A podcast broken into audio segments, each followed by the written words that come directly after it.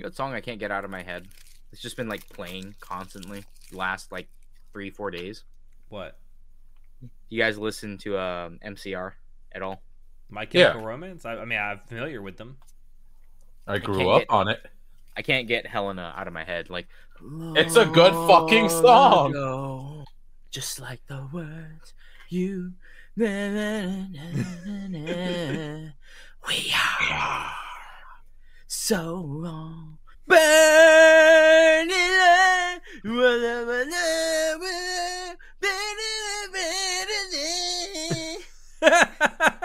It was the worst that you could Jon just went full Eric Cartman. yeah, I know, right?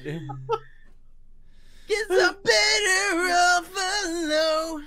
So long and good night. I So didn't know. I, I genuinely didn't know Eric Cartman was on this podcast.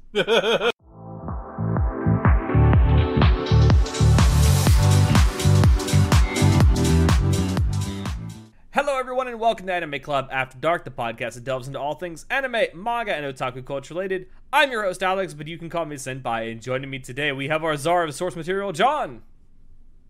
my milkshakes bring all the boys to the yard. It's almost like we were just talking about milkshakes. Why? Because you brought up have a- milkshakes, you fat I didn't fuck. have a no. I, I didn't have a bit queued up, so I was like, I'm just gonna say the last thing I just said. Uh, and we have our boy who is currently on 50% Chanoda. Yo, season two is so fucking good. Wait, it, it, since it, there's three seasons of Mob Psycho, shouldn't you be on 66.6%? Well, he was at don't- don't- ten. Yeah, you He were at 10 was at ten. Now he's at fifty. I, I feel like that's a logical leap. Uh, yeah, yeah, you know what? We'll take it. But anyway, uh, we are here tonight to talk about the second season of Mob Psycho 100 as Jon just takes a big ol' sip. Sorry, don't mind me. That's it's not Oh, even Capri Sun. It's not even a Capri Sun. No, it's Kool Aid Jammers, sugar free. I'm diabetic, bro. See, sugar free. I mean, there's something else that's sugar free. And if you want some Ghost Energy drink, I love I love Goes. I, I this shit's good. Mm. I've mentioned it before, but I'm 100% shocked that Ghost has become so big. Mm. Because when I first saw it in stores, I was like, oh, it's like, first of all, uh, you should not be making candy flavored, legitimate candy flavored, like Swedish Fish, Starburst, Skittles flavored energy drinks, because you should not be marketing energy drinks to kids. all right, you should not. However, I am very surprised. I thought honestly that it was just a fad thing where it's like, oh, we made a uh, an energy drink company and no one's gonna really care too much about it, right? But Mm. it's gotten so big now, and I'm like, oh, what the fuck? And plus, it's like it's a ghost on it, so it looks like Snapchat. So I'm like, does Snapchat own this? I mean, yeah, I guess it kind of does. I don't know. Oh. I, I thought it was like a a Zoomer thing or something. What the hell are you drinking, Chanoda? They're called uh buzzballs. Is it? Oh, oh, Yeah. I've seen those in gas stations. Yeah, Oh, Percent alcohol in them. Well, it is. time to get fucked Fifteen up. percent. Oh my god! Wow. What the Yeah. fuck? So this little thing is is fifteen percent. They It's a and beer it and a only half. Goes Yeah. like Um, th- two or three bucks. They can fuck you up real quick. anyway, God Mob Psycho America. season two. We're so off topic. we are, we are. Um, not gonna get too heavy into the technical stuff because nothing really has changed. Same studio, it's Bones. Obviously, it's still based on a manga by one. Got the same series director, same script writer, same guy doing the score, uh, Kenji Kawai. Um, I do want to give some props to the music in this uh, season. However, I thought the se- the the music was like just a step above where it was in uh, in season one, especially during the fights. Um, I will say, um, from what I've read, there are minor differences of manga to anime, but they're so minor it's barely noticeable. Okay. Um, Yeah. But yeah, the, the Kenji Kawai just does a bang up job with these uh, the score for this. I think. Um, The kazoo. yeah, the kazoo. yeah, I- I fucking love the kazoos. I do. Love I do still think. I don't know if I mentioned this in the first season um, recording that we did, but I still think that the, the quiet moments, like the the goofy moments where you hear that that I, that sounds so much like Animal Crossing music. I don't know. It sounds like something I would hear in Animal Crossing, and I'm not. I'm not saying it's bad. I'm just saying it's something I noticed. So like, that, that this makes me wonder: Do you play Animal Crossing, Alex? Uh, I have in the past. Um, So why haven't you visited my island, bro? because I don't have a Switch.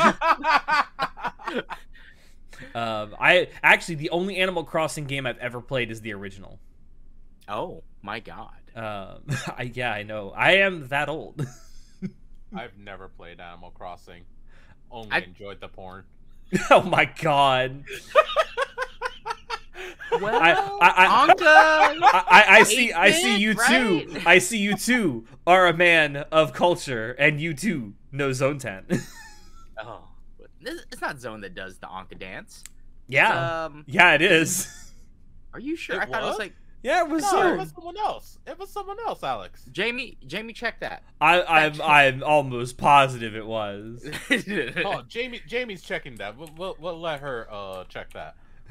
Um, Jamie's actually. I mean, at I was work right talking now, Oh, but- J- your oh, our Jamie is actually at work. Jamie's Oh. actually at work right now. I, I'm just the, sitting here. what the fuck, Jon? What the fuck? I know. I got so excited. I want to say hi to her. I swear it was by some someone else, and I Yeah, it's like I'm eight bit or damn something. sure it's someone else. Wasn't even talking about her. I was talking about Isabella. But yeah, let's go with that. oh, okay. Well, I mean that that works too. That works too. I mean, maybe it isn't Zone. I don't know. I just know that f- fucking. I know. I know the meme. Yeah, I, I mean, I also everyone know the does. And let, let, literally, let, us be honest. from Animal Crossing uh, specific pop culture into mainstream, and people didn't even know why the song got popular. It just became popular. It was let's hilarious. be honest. I think we can all see Zone doing something like this. Oh, absolutely. Oh, yeah, of course, of course.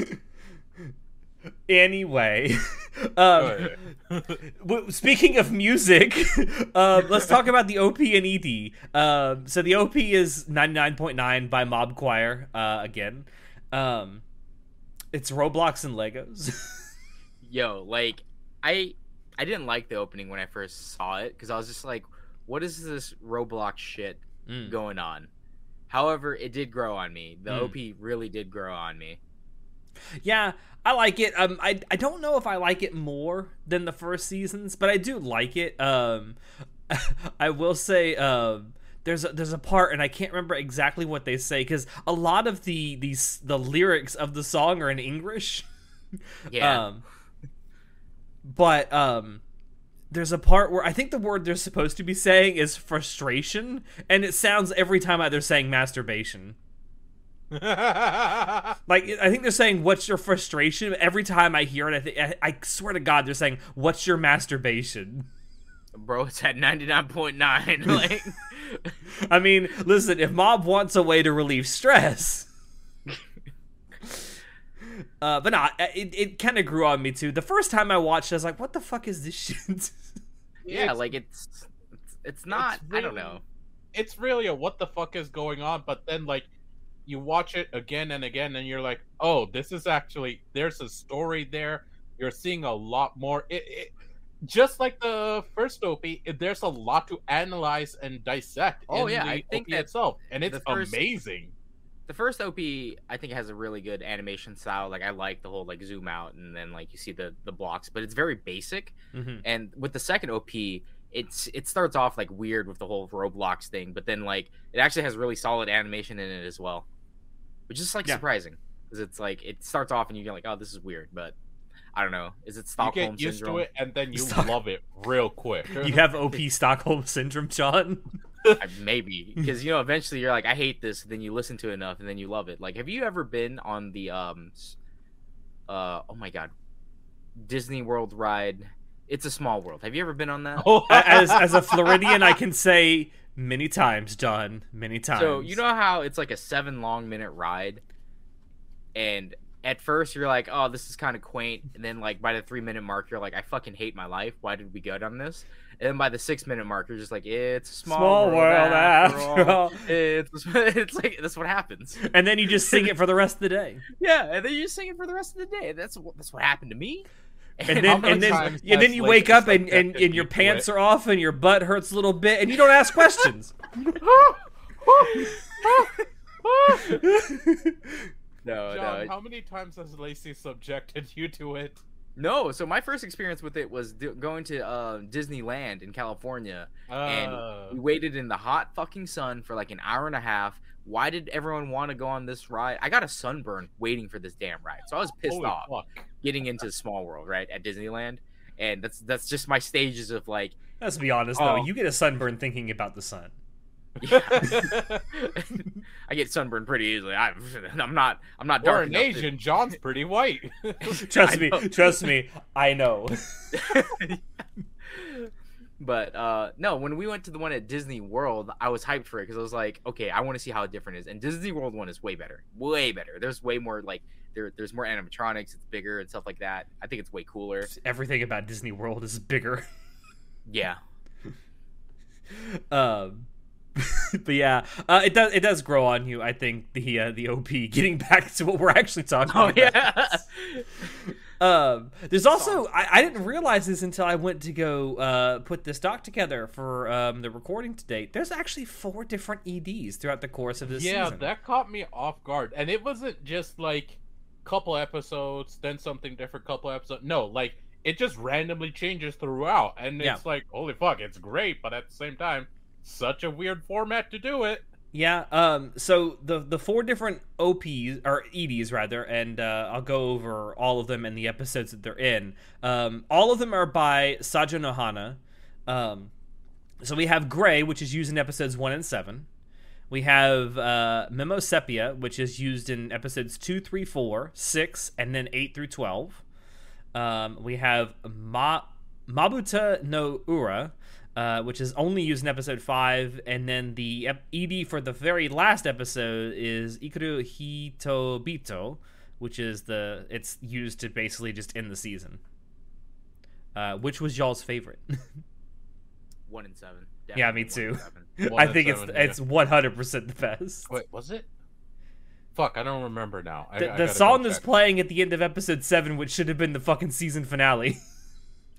Bro, it feels like you're wrapped up. I I I was like, is there more? Is this it? Like, I don't. Did they cut the season short?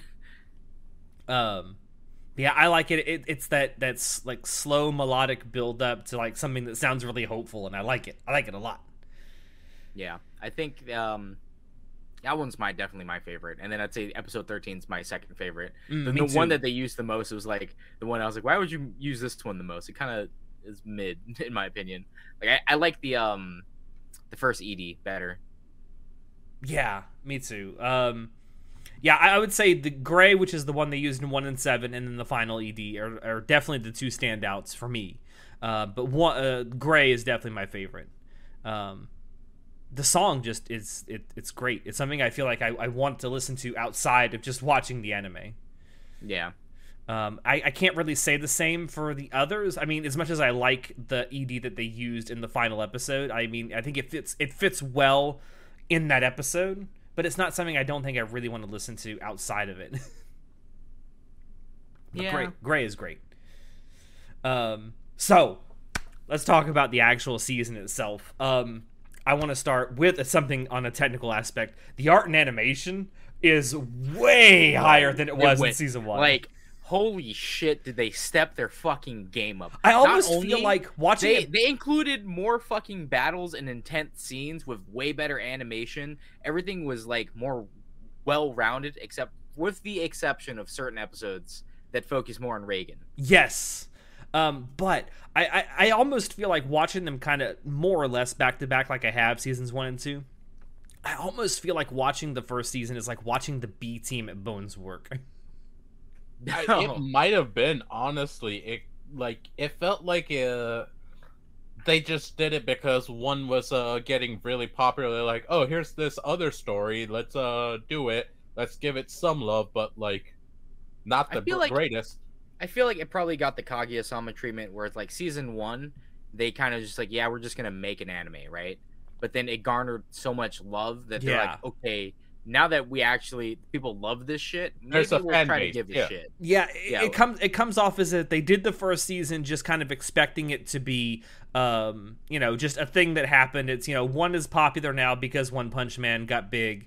Um, we'll just we'll throw this out there. We'll we'll put it together quickly and and you know, nothing will probably come of it, but we'll make a little bit of money on the side. Well, what the hell? And then all of a sudden, oh my god, it blew up. It's almost as big as the other thing that one was doing. Jesus Christ, what do we do now? and they threw some serious money behind uh, season two. God shows. damn, I appreciate. it shows. God damn, it shows. It's so fucking amazing. Like the the Sakuga when when when Mob goes Goblin mode is nice. The Sakuga of the nice, calm, peaceful moments where nothing really much is happening also is really well done. Like There's a it's so casual. It's so chill. There's a scene in the, in the middle of the season, and I think it's in like that episode six, seven, like little mini arc with Reigen, um, where there's like this close up shot of his hands, and they're so well articulated. It's like, what the fuck?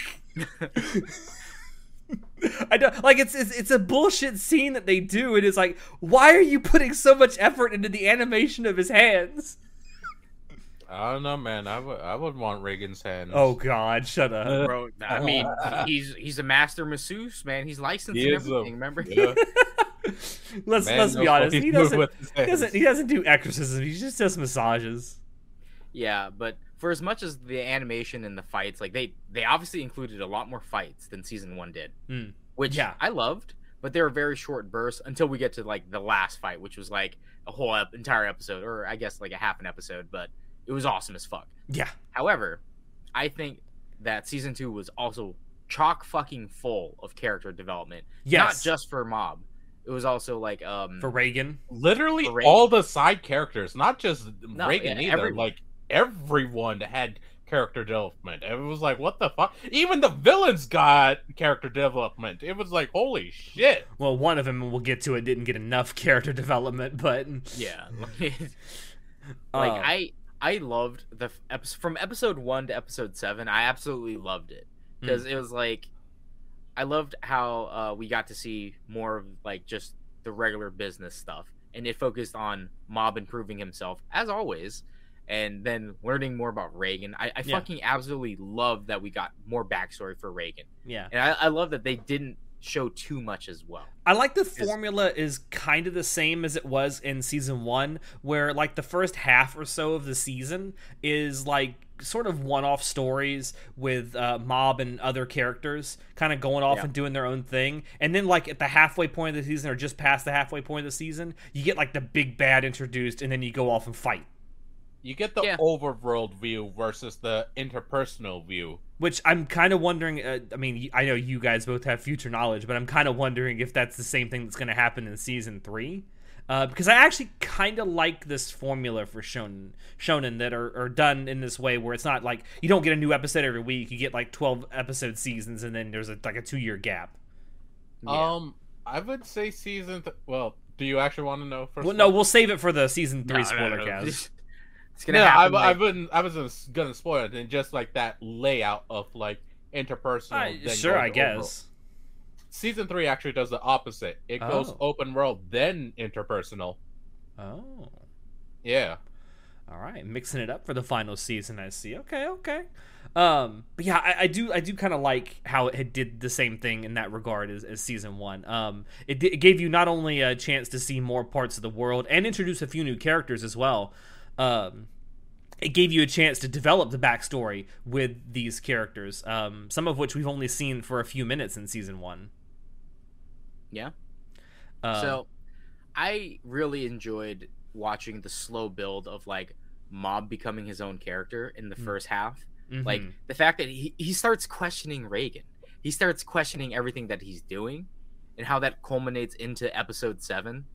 And I was just like like episode six and seven are kind of my like favorite of he even questions the- Dimple. of- How dare you? Yeah. well, because like you know, from season one, we just get Mob. He's like unfeeling. He doesn't really question anything. Very naive. Tells him, yeah, he's very naive. And the entire like big, I guess, uh, turning point here is that he's tired of. He's finally has friends. Like he's got the bodybuilding club, and he's got the um the Psychic Club. The psychic club, And, the they're like- crazy bitch is trying to build a religion around him. yeah, but he has people around him that are like he, he got invited to karaoke. He's like, I've never gone to karaoke with other people, and then Reigen That- calls him up that, that and is scene, like, that Mob, get here so now. well I need you here now. And then Mob's like, well, I kind of have something to do. And Reigen's like, oh yeah, you're hella funny, Mob. Get here. I I need you to help me with this thing. And then Hell. like even uh starting off uh, with the episode uh one of season two um at the very end of it um what's the girl he was with emi she confessed to him Mm. and wanted to date him oh Um, god, yeah, yeah, And, it turns out she only did it because of a dare. yeah. But Yeah, then he but gets that- like he gets upset with the people treating her like trash because it's like oh oh because her dream was to be a novelist but then she's Yeah. like oh but like i'm just kidding. I'm, I'm not re- i'm just doing it as a side hobby. And then her bitchy friends like rip it up. Like oh if it's if it's a side hobby you won't care if we do this. Ah," and i'm just like you bitches. You and then like absolute fucking bitches. And then it uh went off in the wind and she's like oh well and mob's like nah. I got And this, Yeah. grabs it Yeah. all back and he's he uh after that he says um you know i have to uh consider my own feelings a lot more. And like that honestly was the real start. That ending was the real start of season two. Mob uh coming into his feelings and Yeah. really start to explore them to understand them the depth of them. And that was beautiful. Yeah, and Yeah. then there's uh he gets so Reigen gets contracted by like a bunch of college kids to go like we want to go to a haunted place and take a ghost picture. So they go there and then they're like yeah, there's like ghosts here but the energies are kind of weak and then like the the students are like oh what a bust we didn't get paid and they fuck off. And then they come back the next day they're like holy shit there's a ghost in that picture it's actually haunted we need to exorcise it. Get get rid of the ghost. And Reigen's like well I can exorcise the photo for you aka he can work his photoshop magic. but then like they actually drive back out there and then mob sees the family of ghosts. But it's it's a instead of uh, he sees he actually sees a family of ghosts instead of just one ghost. And it's like this family was killed and uh the dad ghost was like please i don't want to be exorcised. I just want to live in peace in the mountains with my family Hmm. we're our lives were cut short due to a bunch of misfortune and we just want to live peaceful lives and reigen's just like yeah whatever just exorcise them they could be bad ghosts who cares he because you know reigen Reigen, oh, we didn't even mention Reigen can see ghosts and shit now. yeah. yeah Yeah, he actually has like a little bit of because of Mob helping him like in the last season. He I actually think it, Mob unlocked his third His- eye. That, like, yeah, that really was eye. it. but yeah, so Reigen's just like indifferent to it, and he's like, just do your thing, Mob. But Mob's like struggling because he's like, I don't want to erase these ghosts because they're saying they're nice. He's learning that not all ghosts are bad, and he's he's having emotions, he's having feelings, he's having a fucking opinion, and then he comes out of his shell and says, "No, I think I'm gonna leave them alone." And then Dimple comes in, he's like, "Well, you know they could turn evil, right?" And Reigen's like, "Yeah, they could definitely turn evil. They're ghosts. They they're susceptible to that." And then Mob doesn't know what to do because he's like, "Well." He feels conflicted because it's like if he does leave them alone, he doesn't exorcise them. What if they do turn evil? What if they start killing other people or fucking up other people? And it was Mob's fault. He could have took out the problem beforehand, right? And I'm just like, this is such a good conflict for Mob to have Mhm. because now that he's understanding that he has feelings, that it's okay to like actually express himself, he took To a, a leap. no. Yep. Yeah, but then in the same sense though, when he took that leap of like putting his foot down, he also had to understand there's consequences to that. I was like, oh, bro, that was so, it's so good. And then, oh man, And almost every show, every series, every book I've ever seen, read, whatever, just goes the with the black and white morality of no, you can say no, it's fine, or you can say yes, it's fine, and like it's the right thing to do. yeah, mob uh, this situation it straight up goes into yes you can say no but it could lead to dire consequences and that's rare. That's extremely rare to see. And for a first time thing too that's tough. And on a little boy like mob that that really is struggling to understand right from wrong the moral and ethical choices it was stunning to see. Yeah, and then seeing Dimple actually try to like tempt the ghosts into being oh, evil. Oh yeah, because it's like, Mob, I'm gonna show you that ghosts can be truly evil. And then Dimple goes and is like, hey, you know, we'll leave you alone. We don't really care. We're not invested in this. But those kids know you're here now. So if you really want to live in peace, Father Ghost, you could just kill the kids, the college kids. because they'll never tell we- anyone if you kill them. Yeah, and I was like, a dead man tells no tales. And, and then like the father ghost like goes crazy. I'm like, oh man, I, I was like, he's gonna go evil. Mob's gonna have to kill him, and then Mob's gonna feel all fucked up about it because like, oh, why did you make him turn evil? But it's like the dad ghost resisted, and, and Mob still leaves conflicted because he's like, I. It's like it reinforces Mob's like, good thing you put your foot down because these are like they just want to live in peace. Yeah, However, he still feels conflicted because of the fact that he's been treating ghosts like because he's just been exterminating ghosts left and right without listening to what they really want. He's never had an opinion on anything. and he's like, never really, he's all. done it without thinking about it. Like it's just it's a ghost. Yeah, and like having that morality that challenges himself and it just it promotes the growth of his character, and I, I absolutely loved it. Yeah. Um, I will say one criticism, one small criticism I have with the first few episodes of the season is the lack of Dimple surface. Oh my god, Uh, Really? I like Dimple a lot as a character. He's actually he might be my favorite character in the entire show. I mean, he's a fantastic character. um, I love how he's originally supposed to be like an evil guy, but he got oh god when he. Uh, I'll talk about that one later when we get to it, but um, Mm. I don't remember. So when there's that next case where uh, Reigen gets recruited, a bunch of psychics get recruited to try to fix this uh, trillionaire's daughter because she's Mm. possessed by a demon or something. Mm. I don't remember if that's before episode seven or that was episode that- six, yeah, seven, right? No, no, no. That's before No, episode that's- six and seven. Yeah. So after the whole uh, Ghost in the Mountain family story, there's uh he gets recruited and he meets an Esper who is as powerful, if not more powerful than Mob. Like Hmm. Mob has at this point never met anyone who's stronger than him in psychic abilities Mhm. in terms of how much this guy wants to fuck everyone else up. Hmm. Like Mob doesn't want to fight this guy because Mob's you know Mob's Mob. He, he doesn't want to do any harm to anyone. Mob's like- very much a pacifist. yeah, a very Okay. much a pacifist because he's like, I well, after this whole revelation of like, I don't have to exorcise every ghost, I can try to talk to them. He meets someone he can't fucking talk to, Mm. who's just pure hatred of the world, who has every right to have that hatred of the world too, because of like what happens to him and stuff, like with the whole um, he was a very popular uh, psychic on on TV, and then like his and he was doing that stuff and conning people because he had to take care of his sick mother but his sick mom dies anyway. And he starts cursing the world and stuff. He's like, well, fuck that. If I can't even have a little bit of happiness and everyone else just wishes for my misfortune, then I should fuck everyone else up who's also fucked up. He's like, he's um, he's gonna punish the people who think they can get away from by being shitty people.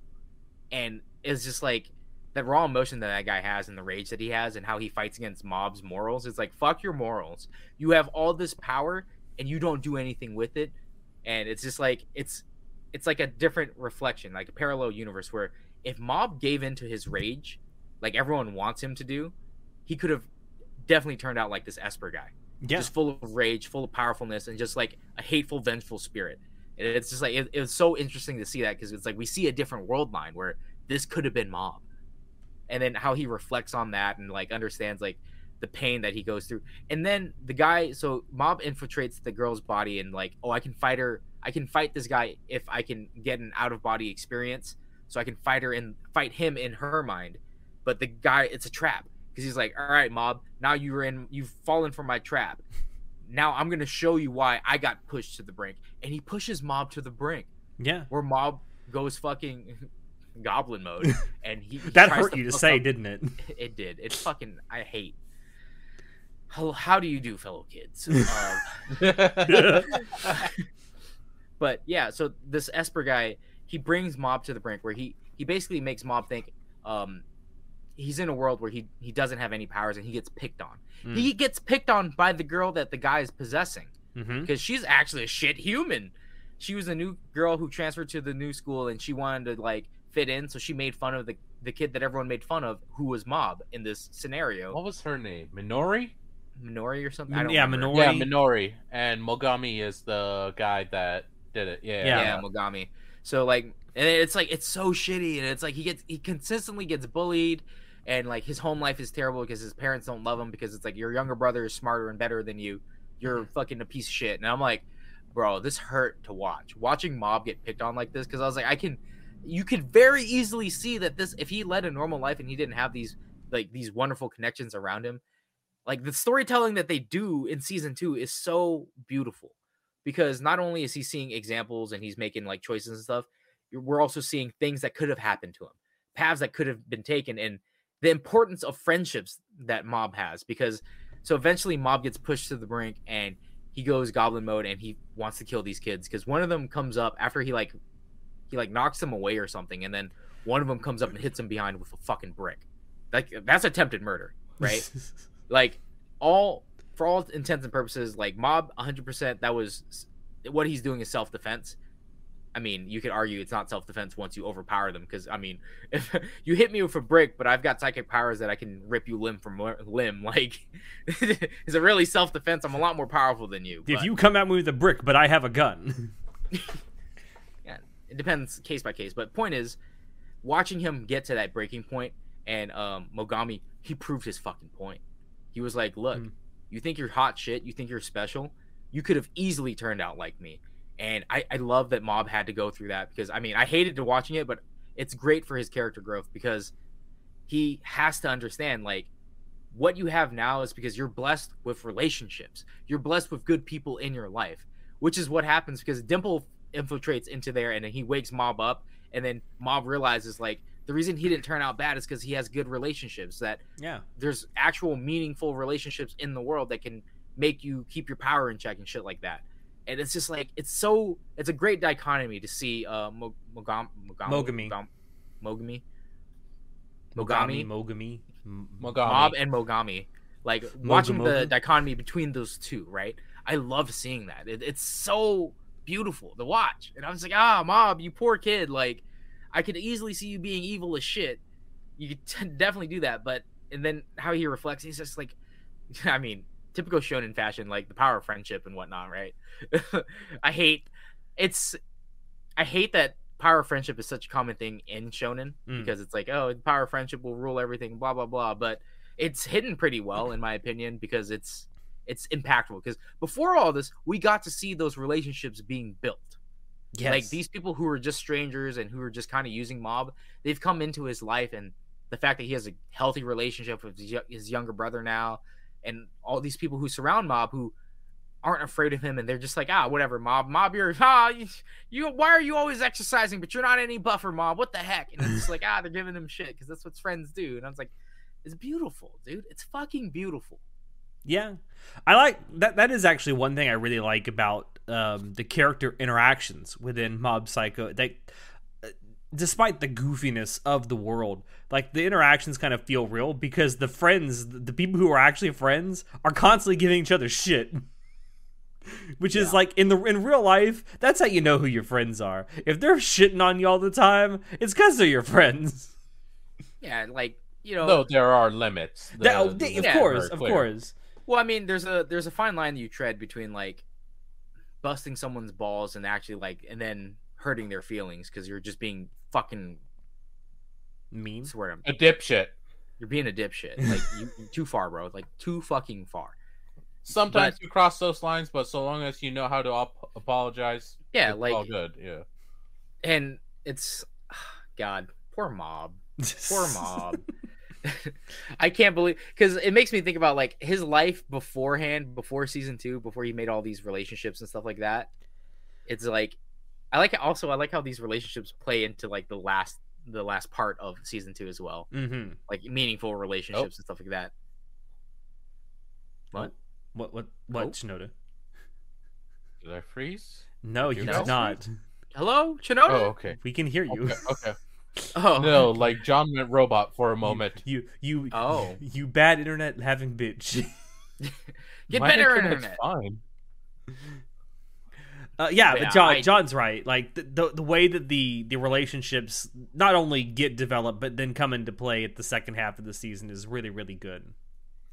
Not And then- Jon, you said these uh the relationship he formed in season two, but I'll argue that he formed them in season one, and season two is when he really develops them. When they, well, yeah, because he starts being stronger. selfish and like he actually actively decides, and this leads into the next thing uh, with Reigen, where like finally Mob is like he's being invited out to karaoke, and then Reigen calls him up, and then he's like, "No, I don't want to," and then Reigen's like, "Haha, you're funny, get here," and then then Mob gets pissed. He's like, "Master Reigen, I've told you multiple times, do not call me on short notice." And he's like, "What are you talking about, Mob? You didn't. You're a go home club. It- You you don't have anything else to do." And he's like, "Actually, I did have something to do today. My friends invited me to go karaoke." And then Reigen's like, "Oh, is that right? Well, if that's so right, then you know what? Whatever, Mob. Just go hang out with your friends then." And then Mob's like, "Fine, I will." And then Reigen then he Like, does. ha. And this was when Mob realized that Reigen's just been using for him uh, for his psychic powers, and Reigen's Reigen was too petty. He was uh, being a man child about it. Yeah, Reigen was like just he's been a total dickhead about it, honestly. And, and then we get to watch like Reigen now doesn't have Mob, so he can't like exorcise ghosts. However, he's like whatever. I He can, can still massage like a kid." motherfucker, though. Yeah, and he like and then he actually grows his business and he becomes super famous. like I and I love seeing this world building of like here's Mob just deepening his relationship with all his friends and here's Reigen just like whatever, I'll do it without the kid. And then we him get to see him realizing though, coming to the realization that he has no friends. Ooh, Oh my god. Ooh. Yeah, that hit. When he goes The- to the bar and he realizes all the people who are nice to him are only nice because they're being superficially nice. I mean, I I would expect that when you go to a bar, everyone goes there to just bitch, right? when you get drunk with strangers, you're just there to really just bitch. But yeah, like watching Reigen um grow like learning more about him and watching him grow as a person was I, I loved it because I I'm I love Mob, but I'm, if I'm being honest, Reigen's probably my favorite character of them all. Just like how he was so stupid and over the top in season one, and then how in season two he becomes like he grows as a person. Do you think that, to- that mobs? Because I'm starting to feel this after watching two seasons of this. Do you feel like it has a bit of the Naruto syndrome, where yeah, watching the main character grow is cool and all, but watching the side characters grow is infinitely more fun? Well, like your supporting cast is what really help hold up and make your main cast strong.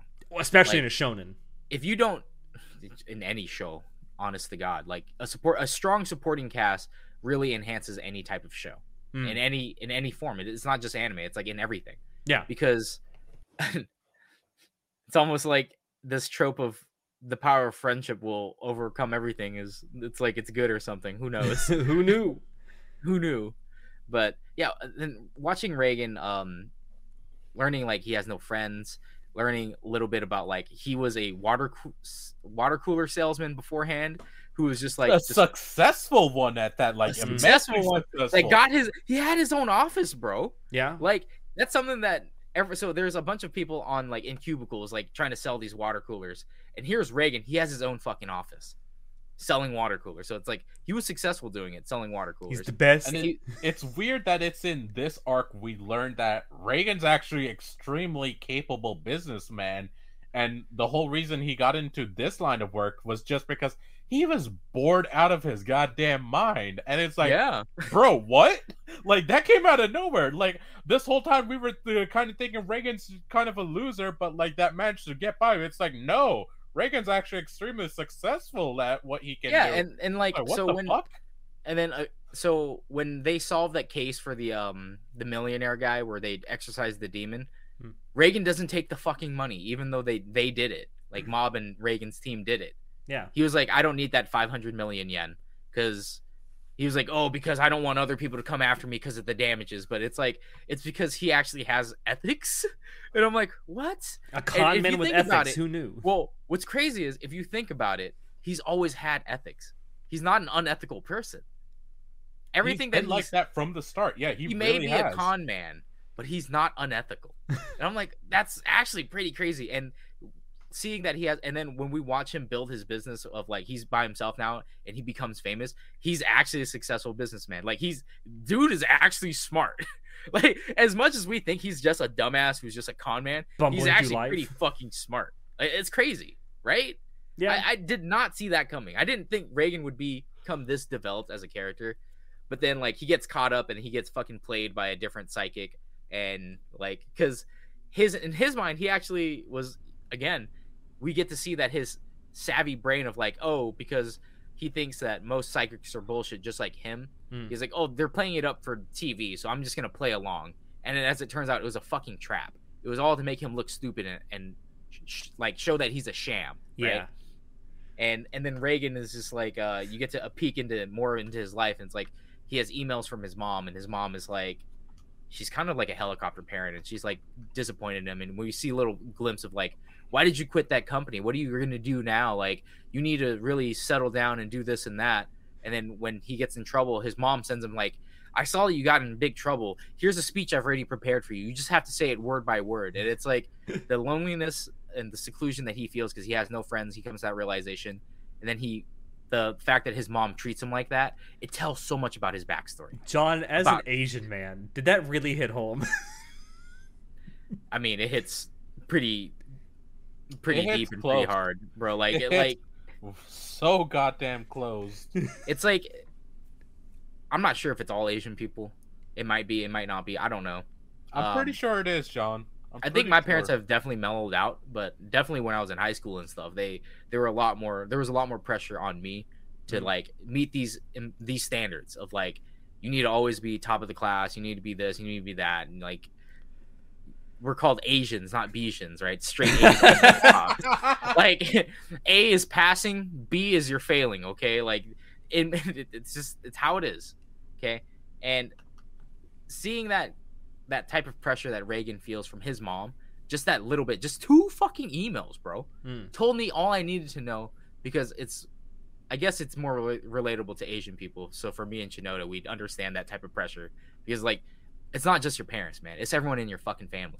They're always asking you the same shit. Like, did you get?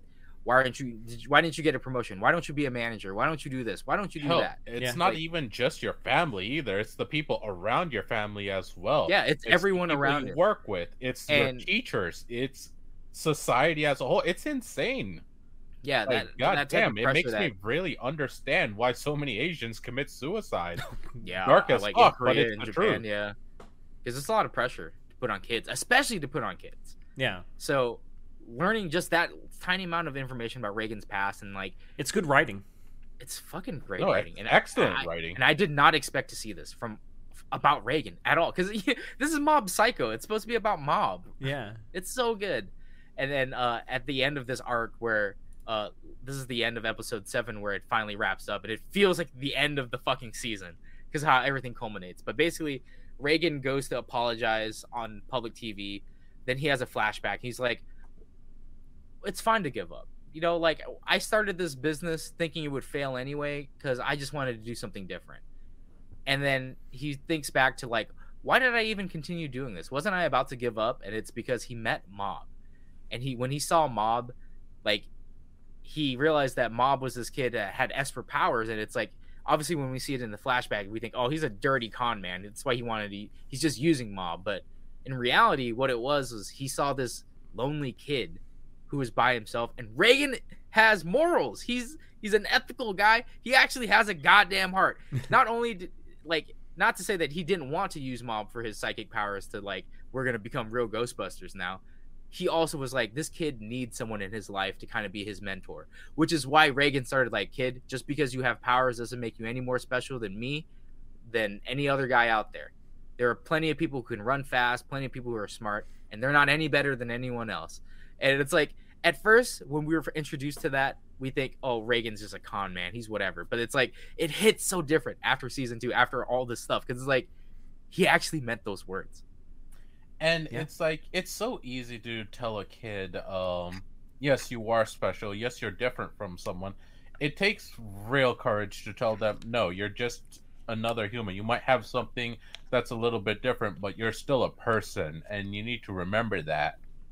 Yeah. And like, I, I love the early callback, dude. on, yeah, I love that they did a callback to that and they reinforced the idea. Like it, it's it's like, oh, bro, this is good fucking writing. like what the fuck? I did again.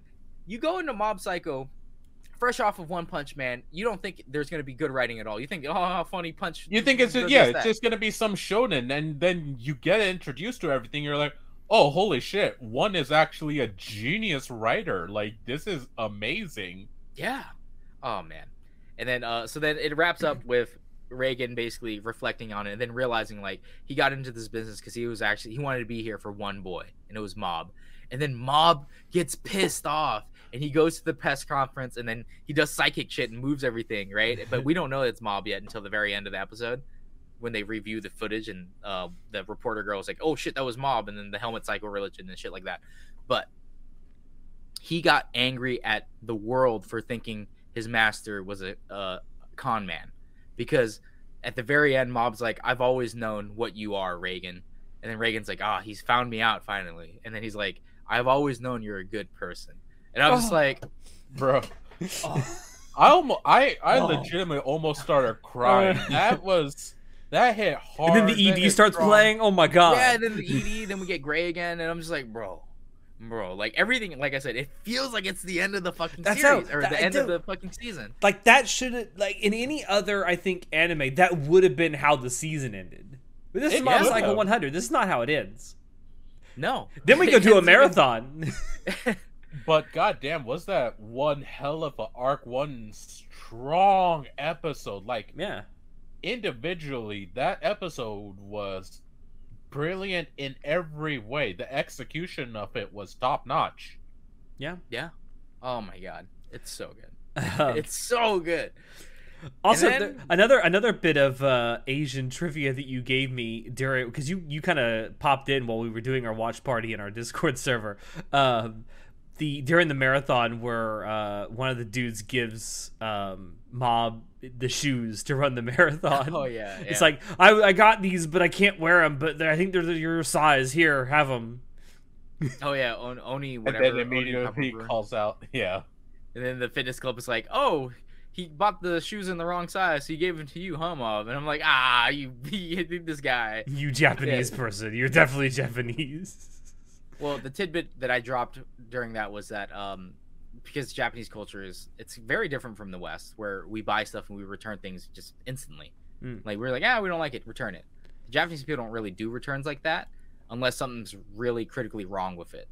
Like either like if it's uh if it's something that that you made as a mistake, like oh I ordered the wrong size, Hmm. a lot of people wouldn't return shit like that because it's like well that'd be rude because one I paid for this thing and they delivered exactly what I asked them for. It would be absolutely rude to ask for a refund on my fuck up. So but if you got if you ordered shoes and there was a giant hole in the bottom of them, then they might return those. Yeah, they might. But that's just like one of the funny quirks that they have. Like, I I saw the episode and I just hopped in randomly and I was just like, hey, fun fact about why he actually still had those shoes. Because a lot of people are like, why wouldn't you just return it? I'm like, because in Japan's culture, they wouldn't, because that would be rude. Because you fucked up and bought the wrong size. It wasn't their fault, it's your fault. Yeah. You were t- and you were relating it the story of um, what was it, Callie, who ordered a couch Oh, and yeah. sent it back, and the people who delivered it were absolutely shocked. Like, Oh yeah, so like so Callie's living in Japan right now. Um Mori Mori Calliope. Uh and she she ordered uh, I remember watching her live stream and she was like, "Yeah, I ordered this couch and they basically were like reluctant to bring it into my house. Like it was just staying outside and they didn't want to br- bring it in. And then I told them they had to go upstairs and they were just like, "Uh, we don't really want to do that cuz like it's a lot of work and stuff like that, right?" And she's like, "You're a moving company. I bought you to move shit. Like move shit." So again, a very like American mindset of like I paid for this service, I demand to speak to your manager and have this done like this, right? but she eventually she's like, "All right, you know what? You guys are just fucking playing games. You want to do this? I'll just cancel it, return it." And the um, the mover's just like, "What? You want to return it?" And she's just like, she's like, "Yeah, I don't care. Like, you don't want to move it. I don't need it. I, I can't have this here. Like, I can't get it up there, and I need it up there right now. If you guys can't do it, then I don't need it." She cancels it, and I'm like, you know what? From a Western point of view, that makes sense. I get it, I paid yeah. For this, I paid for this service, and you didn't complete it. I shouldn't then then take it back. I don't want it. However, that was like one of the biggest faux pas you could commit. in Japan. Canceling a service, and yeah, and I was just like, ooh, that's a because that's a big slap to the face to the company. Hmm. So that was just my tidbit of like culture. Japanese culture with Jon. yeah. Uh, but nah, the the marathon thing was kind of a nice little breather that leads into the um, really the final arc of the season, which is the confrontation with Claw. Now, I want to point out Oh yeah. when when that confrontation starts and we get like reintroduced briefly to the members of the seventh division which were defeated in the last season i was actually kind of shocked i i genuinely thought with how they were introduced really late in the season uh m- mostly um and how like quickly they were dispatched with i didn't expect them to come back i thought they'd just be kind of gone from the story entirely Oh But yeah. I was surprised to see him that, back. Though, so in episode eight, when they do the marathon, one thing that I, I absolutely loved and appreciated. Again, I fucking love Reigen. Reigen shows up in running shorts and he's like, "I thought I'd finish the last mile for with you, mob, because they're running a 5K, I believe." And he's Yeah. like, "Right now, I've counted every runner for you, so right now you're at this. Oh, so we should probably talk- so mob. Mob wants to do the 5K and he wants to finish into the top 10 because if he he realizes that he doesn't have enough time to um confess to Tsubomi. Like if he doesn't do it this year, he the girl that he crushes on, he's not gonna have time next year because they're gonna be too busy preparing for entrance exams and stuff for high school. mm-hmm. So he decides I'm gonna train and get into the top 10. And Reigen's just like, Mob, that's at, just use your powers and cheat. And he's like, No, I, I want to do it with my own power. And he's like, All right, then I'll train with you. And then Reigen starts running with him and stuff. And then he shows up at the marathon and he's like, I've counted all the races. I'm like, Reigen is such a bro. After everything that happened in episode seven, now he's like an actual like he's not only is he his mentor, he's also his friend now. yeah And I was like, oh, look at that character growth, that development. Oh, Reigen, you're so much cooler now. It's you're even cooler now. What the fuck? and but we still see that like uh, Reigen's like uh, he's talking to Dimple. Dimple's like, oh, you showed up and you're actually gonna run the last mile. Thinking about you, I thought you would have just given up and just called a taxi. And he's like, oh, to be honest, I, I do want to call a taxi. You want to do it? You're not wrong. but then it's like, hmm, but look at Mob with that face, determined face, and Mob's like fucking dying. Fucking exhausted. you just you just hear in the distance you hear the the the body improvement go fight on fight on fight Oh, on my God. It's so great, and like it just it's so feel good, and I, I love the first half, and then we get to the last half of it where he, Mob finally Not gets even- home. Go on, go on. Yeah. Oh yeah, so we get to the the last part when then Mob comes home, and uh, fucking His or before the, on fire, and he discovers just three yeah. bodies. So like there. um his parents are home and his younger brother are home waiting for Mob because he's he fainted during the marathon. So he's like he wakes up and he wakes up later. He's like, oh, I'm gonna go home now. And then freaking that guy from season one show shows up and he like, yo, so this is where you've been. And then it's like, yo, what the fuck? and then the next thing we know, the house Mob is on comes fire. home, house is on fire, bro.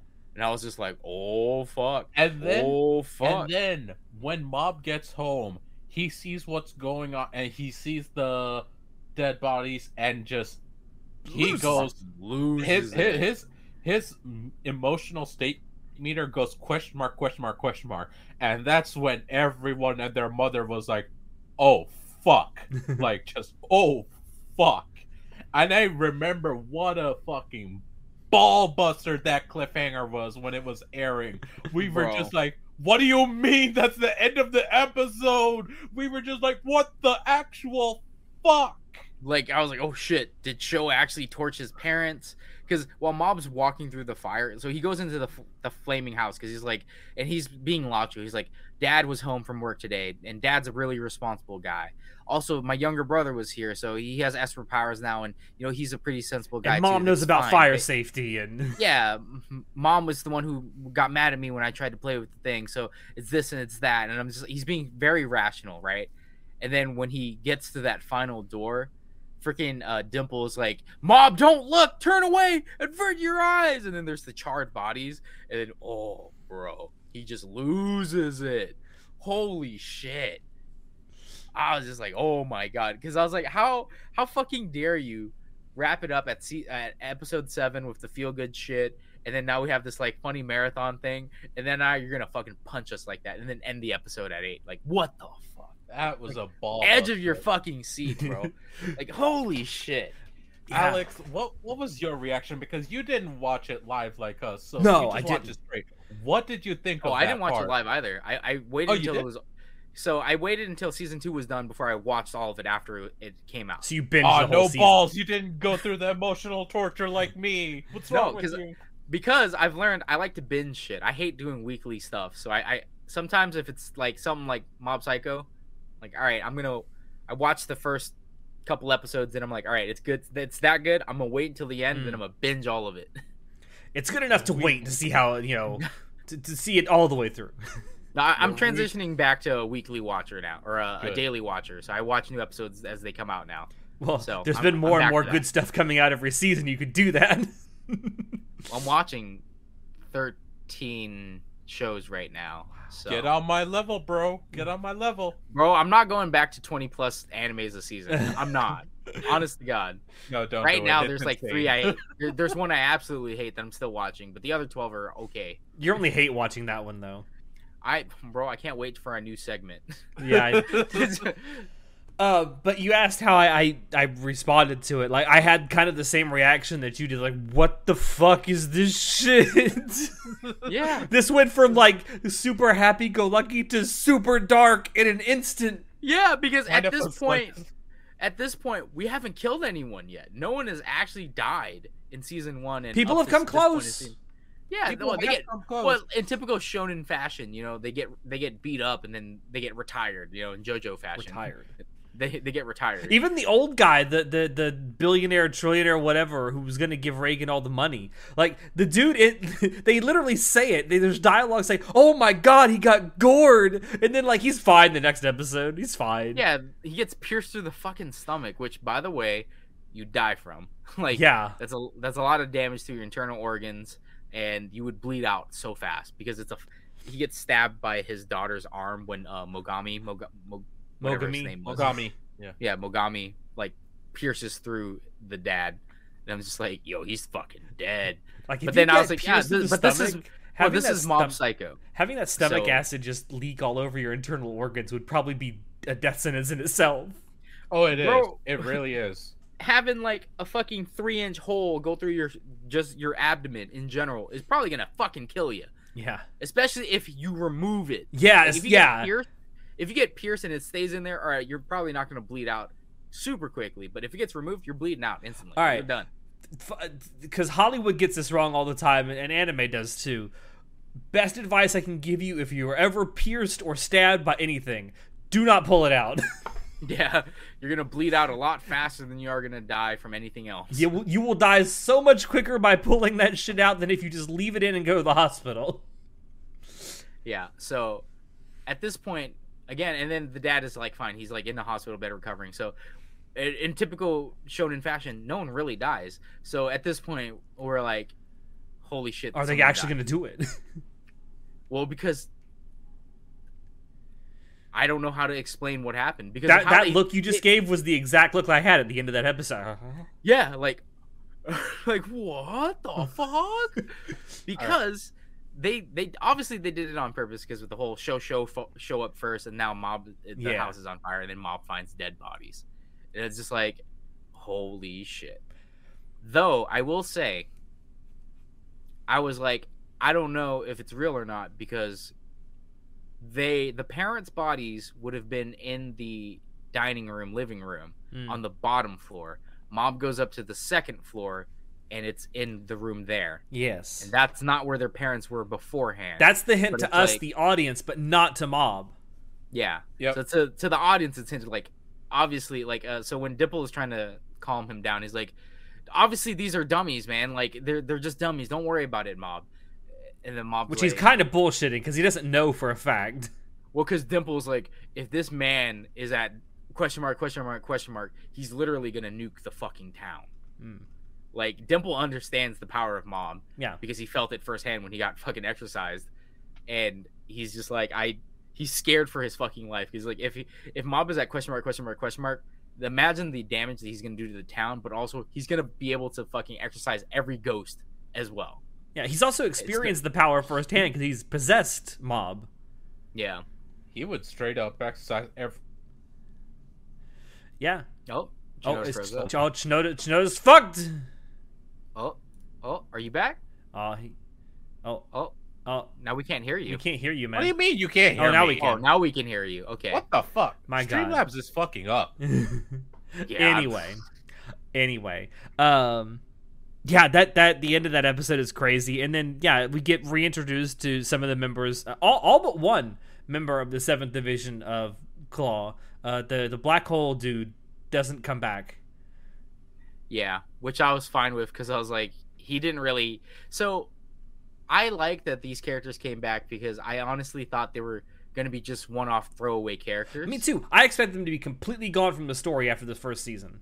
Yeah, just like the kids, the kids that were uh, the the ones that were with um, Mob's younger brother Mm. in that psychic development power program. Yeah, They come back too, yeah. and they actually play a role in season two. I'm like, oh, what the heck? These these characters aren't just one-off throwaways. They actually play a part. That's crazy. I Yeah. really appreciate it, though. Yeah. Um I I want to say this though. Um I don't know if I mentioned this in the first season. I really should have. But I don't mean to alarm you. Takeuchi strikes me as a little bit racist. he, he literally looks like someone a vaudeville actor wearing blackface. Oh, Mr. that. Yeah, yeah. Yeah. I mean, I mean, I don't know if it is racist, but it kind of comes off that way. It, yeah. I, I was like, whatever about it, but yeah, it kind of, kind of feels like it. Uh, I mean, it's it's definitely a caricature. Yeah, yeah. definitely a caricature. Whew. It, it, I saw that and I'm like, mm, should I like this? It doesn't feel right to like this. Now, it's not direct racism. I will say that. So it's not. No, but it's it's Bad, characters. bad. You know, like Yeah. like watching old Tom and Jerry and seeing like the depiction of like the black woman. Mm, It's like that was obviously created with an image of racism in mind. yeah. like an Aunt Jemima type character is this the is the old lady, the old black lady. I don't even know if she's old. You never see her face, but she's definitely a caricature and it's like, well, this kind of has racist roots. But in my opinion, I'm like, well, it's not like they call like anything to this stuff like that. no, it's just there. Yeah, and then like uh I mean, you think about in um I guess shiny shiny black metal isn't actually black. He's a Japanese guy, I guess, in One Punch Man. Darkshine? The guy? The uh the guy who bodybuilds was he in the anime? I think he was. Darkshine? yeah. I'm trying to yeah, think. It's yeah. been so He long since in- I watched One Punch Yeah, Man. he was in there. He was in Yeah. there. He was in season Well, I mean, one. Darkshine was kind of a character as well of, of a black person. However, the person wasn't actually black. He just like I wanted I want to give one the benefit of the doubt because he does have kid humor and stuff like that. He does have potty humor sometimes too. I just I want to give him the benefit of the doubt. I don't think it's that problematic because it's not like it was a bad uh, representation, and I don't think it was bad faith at all. A little bit ignorant, sure. I don't I don't think it was bad faith though. I, I mean, I, I give him the benefit of the doubt too. I just, I see it. I just can't help but make the connection though. Well, I mean, man, I think that reflects more on you. Just saying, Uh, Mister. I'm from the deep south, Bible Belt. No, I'm not from the deep south. I'm from Florida. There's a difference. well, yeah. depending on where you're in Florida, it, it can be. South Deep Florida. Yeah, Isn't North South Florida. Florida, like? I live, I live south of I four. That's South Florida. Yeah, Yeah. that's that's the Cubans. Uh, yeah, and the Jews Yeah, no, Northern Florida is the Bible Belt. is is, Yeah, is South. the North part. Florida is South Georgia. It, yeah, it is. Um, but the confrontation with Claw. So I want to point out, I really feel like this should have been like the series finale, not the season finale, because it seems like it, it's really high stakes. Because you got the dude, the leader of, of Claw, right? Who's it, you find out his stated goals, like I just world no, domination. no, you're skipping over something that pisses me off. Let me talk about the Oh, one thing oh, I f- oh. absolutely hated about season two. Oh boy. So at this point, before we meet all this stuff, right? We meet Sho again, Yeah. right? And we see that he comes Briefly. back and he's like, he's here to abduct um Mob's younger brother and stuff like that. Hmm. And then as it turns out, we learn that um we meet the the the seven and that stuff, and then we find out that and Reigen like reinforces Dimple's theory, like, yeah, I really don't think your parents are dead or your brother, like. It, just doesn't make sense. And then Mob's like, he's like, "Are you sure, Master?" And then he's like, "Yeah." So then Mob like faints because he's like, "Oh, thank God!" And then because every time he uses his powers, he faints, and so that happens. But then we go back to seeing Sho, and then it's like, "Oh, my dad is crazy and he wants to try to take over the world, so I need your help." And it's just like, Mob's younger brother is like, "Okay, I'm helping you, but." Only because you helped save my parents, and like his parents are safe. They're on a. They think they want a three day vacation to this Ryokan somewhere far away from where they're at. And it's just like, what? Weren't you a bad guy? Yeah. Where, where, what, what happened? Why are you now? There's no build up to this. There's and there's no, there's no backstory. There's no build up. There's nothing. It's like Sho was bad, but now he's good, kind of. And I, all it would have taken, it wouldn't have taken much to have this build up or or some kind of hint that this was coming. All you could have had to do was have brief glimpses just for the audience. You wouldn't have to show any of the characters of like Sho in the background, just kind of watching over things. Because then you know Yeah. something's going on. Like there there has to be a reason he's keeping an eye on these characters. Yeah, like it's literally it just happens. It's like nope, this is the plot point. Now I, it just pissed me off because I was like, why are you back? Why do you hate your dad? And it's like they explain the backstory of the dad and stuff and why he goes crazy and shit like Which that. Which that's fine. And, and that was great. I loved his backstory and the whole everything that ties in because that's actually very beautiful as well. I But the forgot. whole sh- was was it this episode that um actually introduced uh his dad uh He, he is introduced very briefly at the end of the first season. right right right right right completely forgot about that he yeah okay Yeah.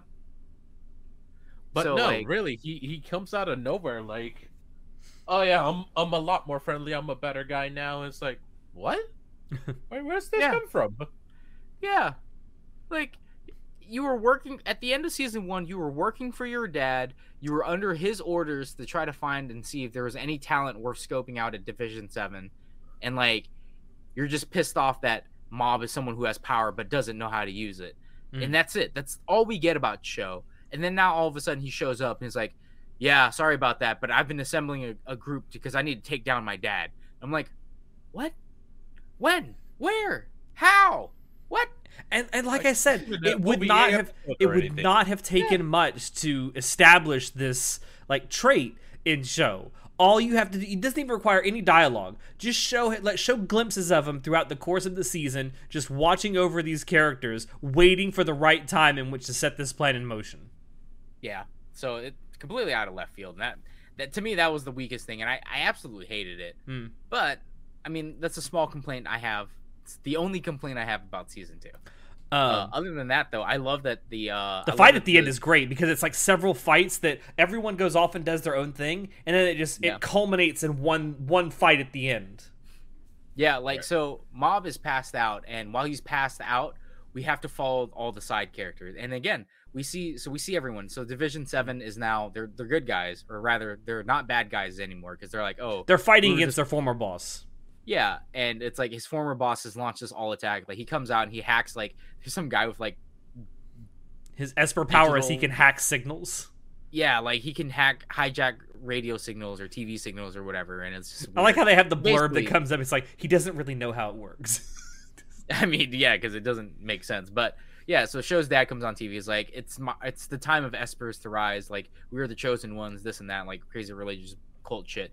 Then he goes back to his like home city, and then he just takes it over. He fucks everything up, yeah, and, then like also oh, uh, while doing the same thing, um, they also kidnapped the goddamn prime minister. Yeah. oh yeah, they for no they reason. kidnapped the prime minister, the freaking blind dude. yeah, who's freaking crazy. Oh my god. Yeah, so like uh while this is all happening, like this while uh Reigen, the uh Claw the ex Claw members, plus those uh Esper kids, they're all hiding away and mobs like pass the fuck out. And the city's being taken over by Espers, by uh the the Claw HQ people and uh Sho's dad. And we just get to watch the development of all the side characters now, which I loved. Hmm. Like I love that they brought him back, and then they actually had them fight and stuff. yeah. We had we had Dimple fighting. We had um all the kids helping out to, to, like assault and assault and try to fight the uh the Claw HQ people. We even Rob- had Teru come back uh strong too. Yeah. Oh yeah, I I love Teru was a good guy now. That was great. I also like how there's that that scene where he's wearing the hat, and they're like, "What's under the hat? What's under the Oh, hat yeah. now?" because they're because they were wondering they went into like the uh this they they're wondering what happened to his hair because he, he got blasted off in season one. And as we last time we saw him he had the huge stack Huge which stack. then got The blasted at the end of season one. And it's just like normal hair. It's funny. It's It like is. obviously everyone we all know it's a fucking wig. Like that's the joke. Oh man. Uh, but, yeah, watching watching the people like everyone else fight against Claw and them actually just like coming up with their own plans and like the the Esper kids are stronger now. They actually can like they were helping move cars and shit like that. Like Teru obviously is way stronger than everyone because you know natural Espers are way stronger than everyone else. But it, it's great to see that the kids actually did something instead of just like not doing anything. They're just throwaway characters. you brought up something before we started recording about how uh, when all this is going on, clearly the government is very well aware of the fact that espers are a thing that exists. They have so their when- own. Yeah, so when Sho's dad is trying to take over, uh, there's a certain guy in his claw group. He's one of the captains or something, like the eight captains or something. Mhm. That is like, or one of the division captain. Yeah, one of the uh, division captains. He's like, he's like, oh, this old man is crazy, this and that. We should stage a coup d'état. So then, like, he gathers a bunch of other division captains and like, let's stage a coup d'état. And then all of them get fucking absolutely bodied by his like his top five like elite soldiers. Mhm. and then uh the guy who started the coup d'etat reveals like actually i'm a government agent. The government's had their eye on you for a while. They just thought you wouldn't make a move. And i'm like all right so the government obviously knows that espers exist. So in season one i talked about how like how come everyone obviously knows that ghosts exist and esper powers exist but like it's not a big deal. Everyone's just treats Yeah. it like it's just a normal tuesday As Alex said in the previous spoiler cast, it's just a normal truth of the world. Like everyone knows about Yeah. psychic powers. It's a thing of the world, but it's become normalized. Well, I get that for the most part that most of the psychic powered people in the world are like they're basically hacks, right? We we run into that uh, guy that uses the sealing beads and it's like he can't even fight off like the the rumor ghost, the lady in the well or whatever, the lady in the lake that kills people, drowns people. They drown Yeah. her. And Dragger, like- the dragger, the dragger, because yeah. she drags people to the lake. Yeah, so it's like we so we know that espers exist and there's mediums and shit like that, and it's like they're all weak powered. So obviously the government was like, yeah, like obviously there's espers and stuff, but it's Let them like have can- their parlor tricks. Yeah, it's like it's not like you can literally nuke towns, and then Sho's dad comes out and literally just nukes the town and takes over, and I'm like, so you're telling me the government has been watching this man and know that he's a threat, but didn't know that he could fucking do this? Yeah, And then after he does it, they don't do anything to try to fight against them. They're like, "All right, Mhm. we're just not going to deal with it." And I'm like, "What? What the fuck? Where are you?" hello, are you government coon. Uh, th- th- th- that was just one of those weird like things, and I was just like, oh, I have more questions than that's not even being answered, especially given how it ends and stuff like Yeah. that. But um, I will say the the um, the final fight is is, is really good. Uh, first, first of all, it looks amazing. um, but actually, he does the the Commander Shepard thing, like from Mass Effect. He talks the the main dude down. Who who talks him down? Mob. when, He doesn't really talk the main dude down. What are you talking about? when they're in like the little bubble before his like bomb Oh, thing goes yeah. off, he's like he talks him down, and he's like, "Oh Okay, shit." okay, okay. Alex, way too far ahead. Let's roll it back. We'll get, we'll build to it. We'll build Yeah. to it. No, so like obviously we have the X division people fighting uh the claw members and it's Mm. like we learn so much about Sho's dad throughout all of this. Like so all the people who are uh the ones the artificial espers, the reason they're so powerful is because Sho's dad actually has the ability to give people energy. Mm. And it's like, well, that's weird. Like Mob can He's do that. one for all. Oh my god. Yeah, I know. He's so, and and that was crazy because we saw that Mob could do that too. So Yeah. it's like this guy is actually as powerful as Mob then, because Mob can do that. Where Mob he, can like, do it but at Mob a slightly more limited extent, though. well, because Mob doesn't have full control of his power. Yeah. Yeah, Mob And- doesn't have the experience. That's the difference. Yeah. Yeah, and like I thought it was cool watching the um the Elite Five like just body everyone with their weird ass fucking skills. it was just funny to watch them because I was like, you're obviously throwaway characters, and I'm like, I'm just waiting. I'm like, whenever Mob regains consciousness, he's literally just gonna body all of you left and right. so we're just waiting on Mob to, to wake up because at this point he he's not waking up, and there's like everyone else has to come to his rescue, and or not really to his rescue, but everyone else has to like fend for themselves. Hmm. And it's actually really cool because it's like a, it's a real struggle, and it's like it's fun just to watch this happen and unfold. And then Mob fucking wakes up Bodied. fucking bodies the elite five like they're just like SWAT, like get out of here. Who do you You're think done. you're dealing with, sir? Because he's like, I don't have time for this, and I'm like, yeah, there we go. There's the One Punch Man shit that I love, and I love to see it. But then, um, so then Mob finally goes and tries to face against uh, Sho's dad, and we meet one more, um, one more elite. Serizawa. Serizawa. This is when we meet Serizawa. Serizawa. The NEET. Yeah. So Serizawa is like this bum dude who was a NEET who got recruited by the um by the president by Show's dad to like come use his Esper powers for good. And Serizawa is actually pretty strong, which is like surprising. Serizawa is extremely strong. He's one of the strongest psychics in the world. Like, there's no doubt about that. Yeah, and that was actually super cool. And like learning about him and like why he follows the dad and stuff like that, and then learning about the dad's backstory. And I was like, that's cool. And I another, I wouldn't say something that uh, I wouldn't say this is a complaint, but it was weird that there's an episode that after the ED, there's actually more to watch. Mm. So like right before the final episodes, there's like a freaking minute and a half or something of like story that And happens after after, credit the sequence. ED. Yeah, an after credit sequence that ex- that leads into the final episodes, and I'm like, I missed that in my original watch through, and I was just so fucking confused. I was like, what? Why? Why is Mob talking to Serizawa?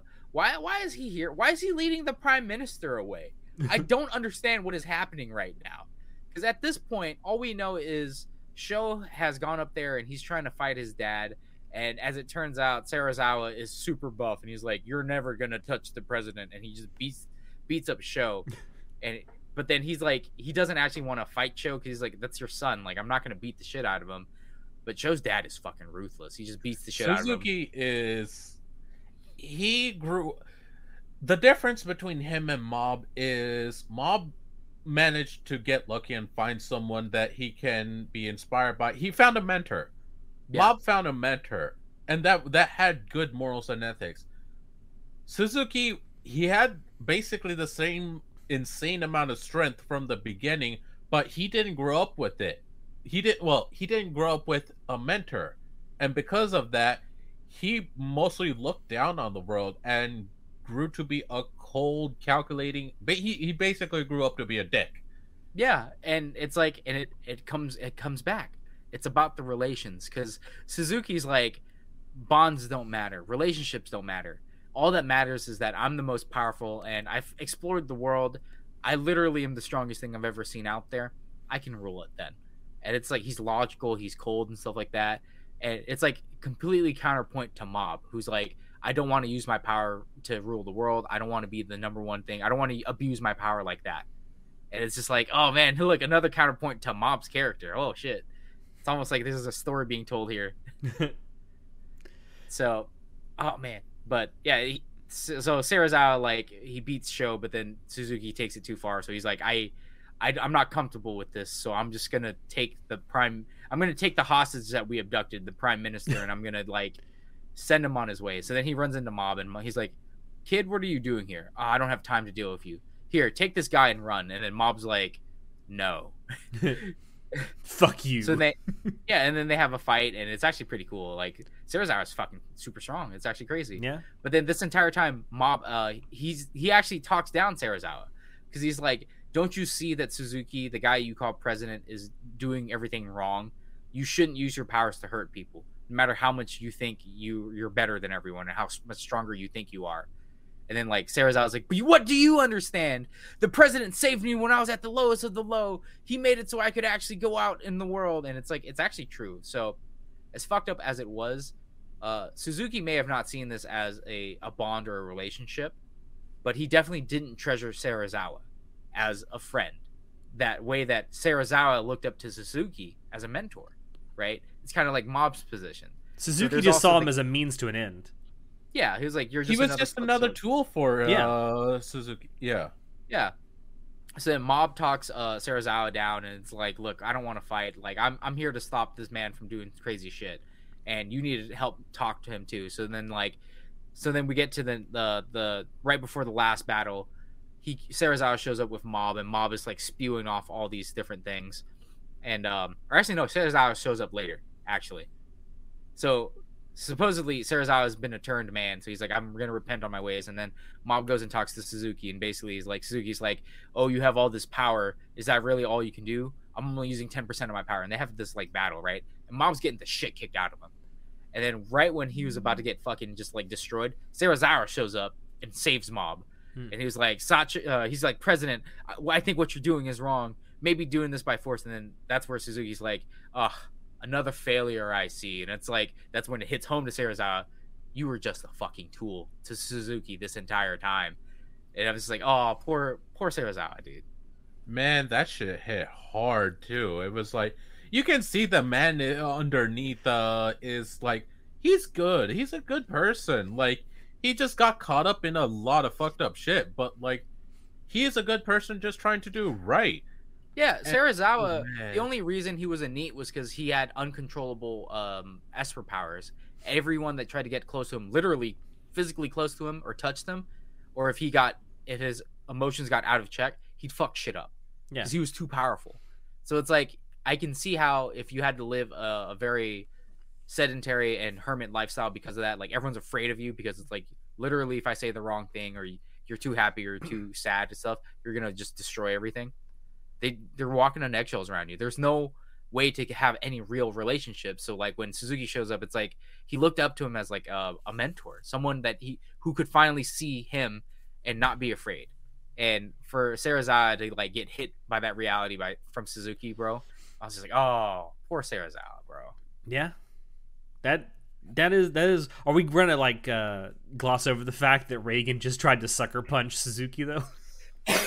so Reigen shows up as, in always in his in classical faction, and he's like talking down to Serizawa because he realizes, why did I just say? I, so Mob puts his foot down when he goes and fights uh, Suzuki, and he says, "Look, I'm not going to sugarcoat it, and I'm going to be selfish.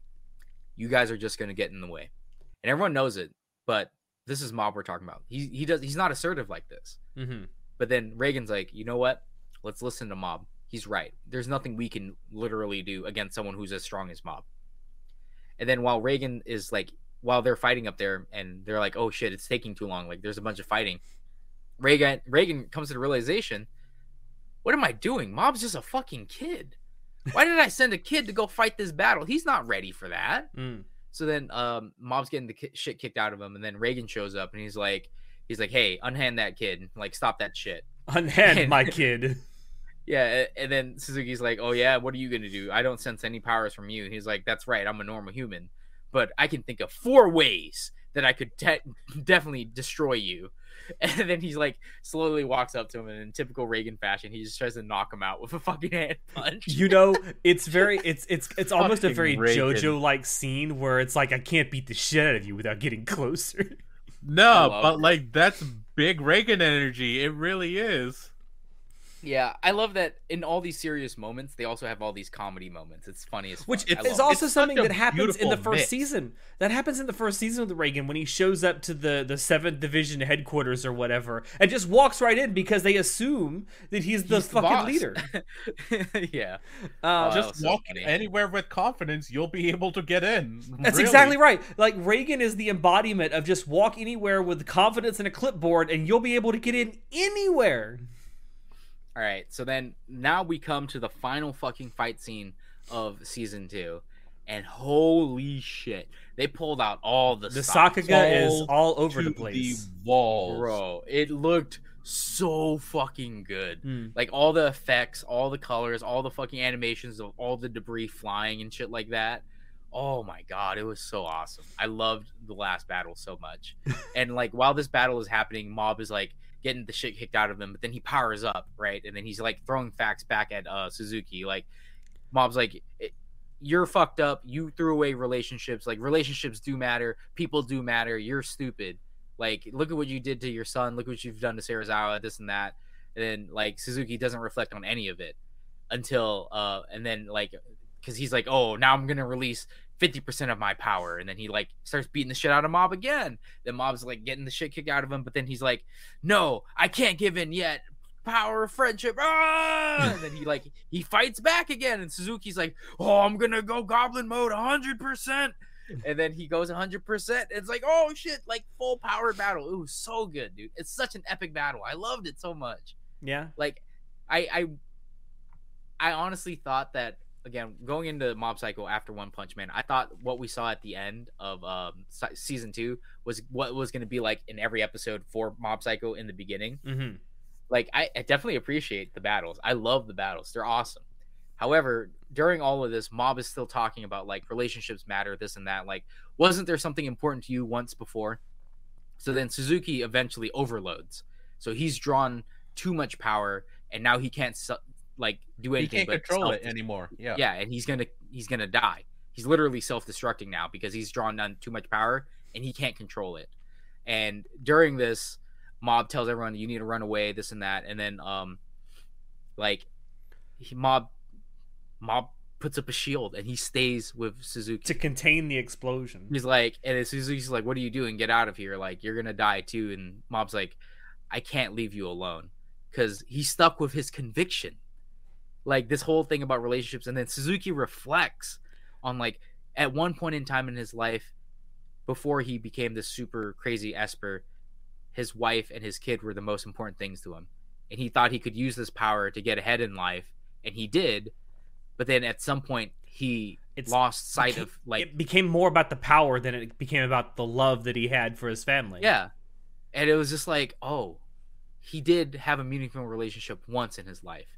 He just forgot what it It- was like. Yeah, he forgot his goal. And I'm just like, this reflects, this is a great story for Suzuki. We learned so much about him. But this also reflects something into Mob as well. Because, like, again, this is another facet of what if Mob decided to just use his powers and, like, obviously he says he wants to use his powers for good, right? But this is easily something else that he could do. And then as he's being nice and trying to help people with his powers, he could easily fall off the track Yeah.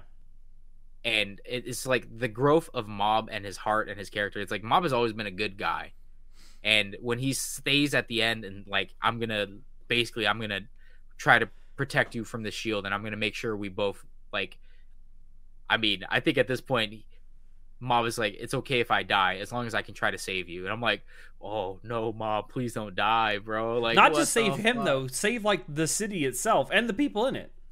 yeah, like, oh, bro, it's such a good scene because after all this fighting and stuff like that, and just like getting into the raw emotions, like, so when um when Suzuki goes 100% mode, there's that thing where he starts like when he goes out of control berserk, he starts crying like a baby, Hmm. like he's having a temper tantrum.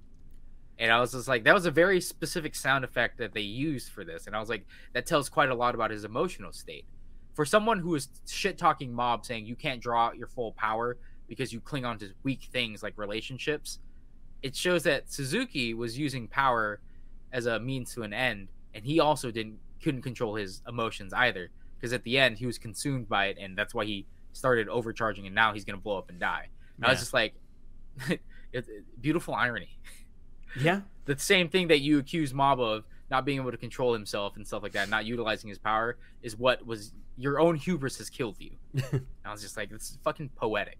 No, it really is. It's predictive writing, but my god, does it work so goddamn well. It's Yeah. deeper writing than I expect from a modern shonen. Yeah, like again, you don't go into Mob Bro, Psycho this thinking- show stands above any modern shonen. So much Yeah. far above. It's so it's so good, and oh god, at, at at the very end when Mob decides to sacrifice himself to try to save everyone and save Suzuki, it's just like this is who Mob is. He's always wanted to save as many people as possible. I'm like, he's such a good guy. Like, ah, Mob, he's such a good boy, dude. He's such a good boy. um so yeah that's kind of how i mean it ends with that the the bomb kind of goes off Um, it goes off. Mob redirects the energy into himself, but um, in the aftermath, you actually see um, everyone divine basically tree. digging. Yeah, you see everyone digging Mob out of the explosion, and you just see the giant fucking broccoli tree that was all the way back from the beginning of the season. season You one, yeah, completely mm, forgot from about that. about like, the broccoli just seeds no that he put in his again Yeah, setup no. and payoff. Oh my Yeah, god! so- Writers, take fucking note. When you put something Was in a scene, make it pay off later. Fucking that's Chekhov's Chekhov's gun. It Chekhov's is gun. Chekhov's gun. Chekhov's Yeah. gun. When you, when writing. something uh, when focus is put on something in a scene, it has to pay off at some point in the story. But this was so goddamn subtle, you completely Yeah, I think it was. forgot about was it. it episode one where he gets those broccoli seeds? I think it's episode, episode two. two? No, two. I It's think early on two. in the season, It's, it's super early. It has been there this entire time. and he forgot that he had him in his pocket. Like what the fuck? But yeah chekhov's gun is uh if a gun is introduced in act one then by act three it must go off. That's Yeah. what chekhov's gun is. Yeah. if we want to be traditional about what it means but I yeah mean, like, in general, that means if, use it. in general it means if you introduce something in the story like an object or something and you focus on it it has to be used at some point for something. Yeah. Have meaning to what you're doing. Yeah. And mob psycho does that beautifully like it was such a throw off because again you i forgot about that too about the damn broccoli because seeds. he gets he gets them because um what is it uh reigen gives them to him as part of the payment for one of their jobs. And he's like Yeah. oh okay i'll just put it in my pocket won't think about it. And and then as an audience member you don't think about it either until later in the show boom giant broccoli. Yeah. So also like, one uh, must have an obsession with both broccoli and peppers They're in Seasoning City. What do you expect? It's all food based. But yeah, so like he gets dug out by Reigen and a bunch of the um Antero and them, and like mobs walking out, and it's like he did it. He saved everyone, and also he saved Suzuki. yeah So at the very end, uh, we it's so, carted like, off the episode- jail Yeah, he turns himself in. Suzuki gets saved, so he doesn't die, and and thank God because it's a shonen, so no one should die. But Suzuki turns himself into the government. So again, the government exists. The government knows that they exist. Just saying, and they still didn't do anything. Mob literally had to take care of this. Like when Suzuki was blown up, the government did jack all to like protect anyone because it's like, oh, there's energy readings because they have espers, they understand energy and shit like that, right? Mm. But they didn't do anything to protect them from that nuclear blast that was going off, and Mob literally did it. And I was just like, what the fuck are you doing, government? Again, what what the hell? But and then uh oh god, it's beautiful. And Suzuki turns himself in, and then he like he apologizes to Sho. He's like, you know, maybe I should have let you talk to your mother. And then Sho's like, what are you talking about, you stupid dad? Of course, I see mom occasionally and every now and then. And every time I see her, she always asks about how you're doing. And I'm just like, oh, oh, Suzuki That found the meaning to live. like- I like again, how I like how he also looks at him and says, "So how's your mom?" uh, he learned. He learned.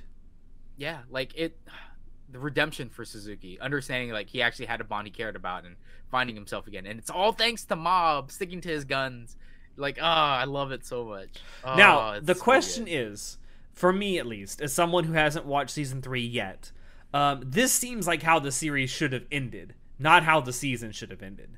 Um, like it's Claws introduces like the big bad organization in season one, and so you think like that's going to be the goal throughout the run of the the story is defeat this organization.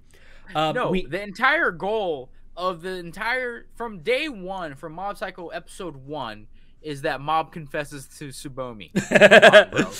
Come on. he Okay. joins the fitness club because of that okay, right fair enough. That's that's one of the stated goals. The other one at the end of season no, one that was is the stated No, goal that is bro. that, that is the goal. pay actually. fucking attention you can have two goals. pay though. attention You can have two goals. Um, yeah, but I'm just saying, like, speaking of Chekhov's gun, like, literally the one goal that he had in the very beginning, I'm like, obviously it has to end on that, right? Come Yeah. on. Oh, yeah. I, I and I expect it to, but I also kind of expected like the running theme of Claw through the entire series as well. Now it Oh, yeah. The fact that they introduced him as the big bad at the end of season one. Yeah. It's like they've concluded it. In but, season- I mean, and you know there's Yeah. one full season left to go. but we we still have one Tsubomi. we still have Tsubomi, and she shows up in Reigen's office asking for uh, love advice, and then uh, she talks about how she actually does have a crush on someone, and she knows that the boy likes her, and she likes him back, but she hasn't done anything. So it's like, oh, oh, oh, oh is she talking about mom? Who knows? Oh, I And like then- that. I like the fact that um uh Mob's little brother is also in the office when that happens and he hides. Yeah, because he can't handle Tsubomi because Yeah. Tsubomi's just like, uh, I'm bored, leaves. like, no, it's hilarious. But yeah, uh, so there's that, but there's also the psycho helmet religion. Yes. Like that was a big thing in uh, number two, and we learned a lot about that. It was something that was just subtly hinted at multiple times throughout the run of season two. So that You that see it in the background growing. yes. well, the fact that in season two we've seen them like all the characters that we thought were throwaway characters, they're back and they play a part in the story. They literally have episodes dedicated to them doing stuff in the world. yeah.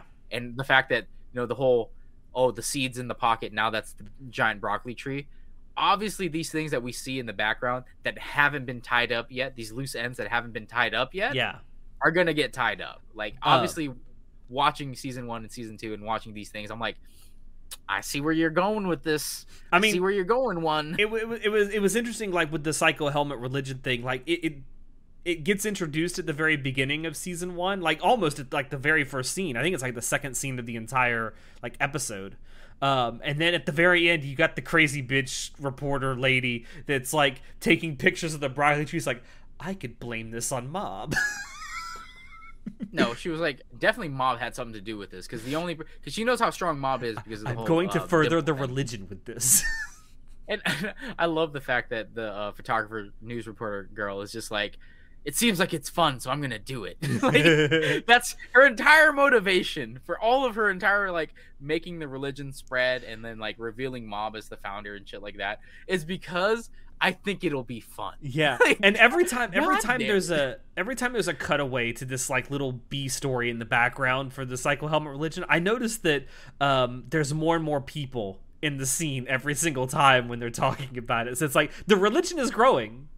Yeah, I mean they got a donation of 500 million yen, so it's quite a lot of startup capital. Yeah, it just um, it makes me wonder. Like, yeah, we got a couple of threads that obviously need to be tied up. So I'm assuming they will be in in season three. It just it makes me wonder what's going to be the big bad in in season three. Because there isn't an obvious big bad. There there are goals, but there's no obvious big bad. Who the No. fuck knows? Who knows? There, I don't know, man. you know, you guys know because you fucking seen it. I haven't.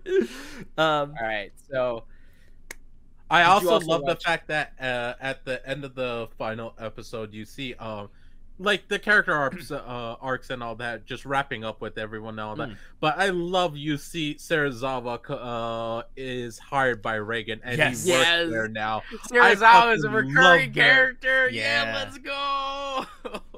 let's fucking oh go. man, which leads us into the so there were two OVAs on Crunchyroll, uh, for for Mob Psycho. The first OVA that I watched was the um, where they go to the uh, the inn. Yeah, which is The- really the the, only true season two OVA. Yeah, because that Crunchyroll doesn't know how- after. Crunchyroll doesn't know how to put OVAs on their service. Yeah, because that was like episode fifty-seven or some shit. Yeah, like it, it's Like season- season, season fif- fifty-seven. Yeah, it was weird and I hated it. It was dumb. Because like the first OVA it throws at you is the OVA that comes out between season one and season two, which is just a recap episode.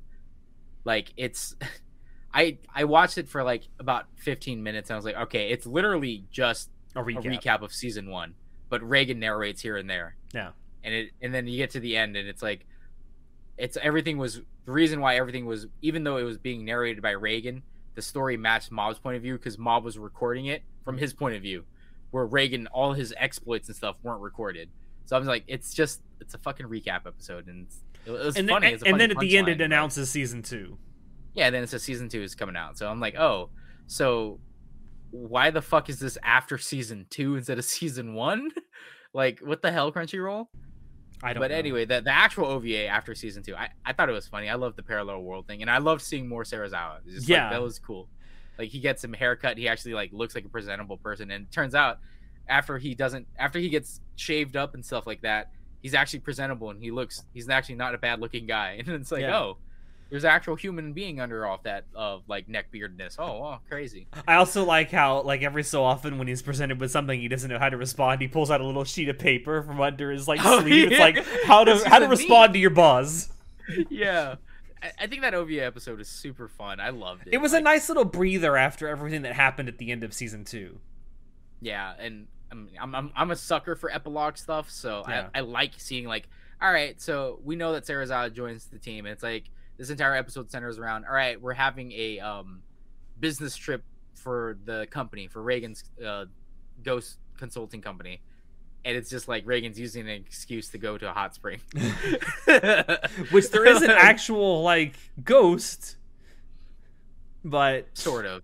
sort of. There's a spirit. There's a spirit, not a ghost. yeah, um, But but watching like- him like deteriorate on that train though is fun. his descent into madness. Absolute descent into utter chaos and madness. and then like literally uh everyone else is just like oh yeah no it's like this is a nice inn i guess there isn't a parallel world oh it's crazy and then fucking Serizawa is just like being able to come coming in and out and he's just like having fun having dinner at the Ryokan Inn and then going back he's like oh Reigen sensei have you figured it out yet and he's like oh I, I thought I'd never see you again Serizawa. Oh, oh my god it's been 20 years and like and every time he comes back the train is visibly rustier and fucked up more fucked up and stuff and yeah, you can see like the shit that Reigen does. Like not only he scratches on the walls and stuff because he's counting the days or whatever to see the patches of time.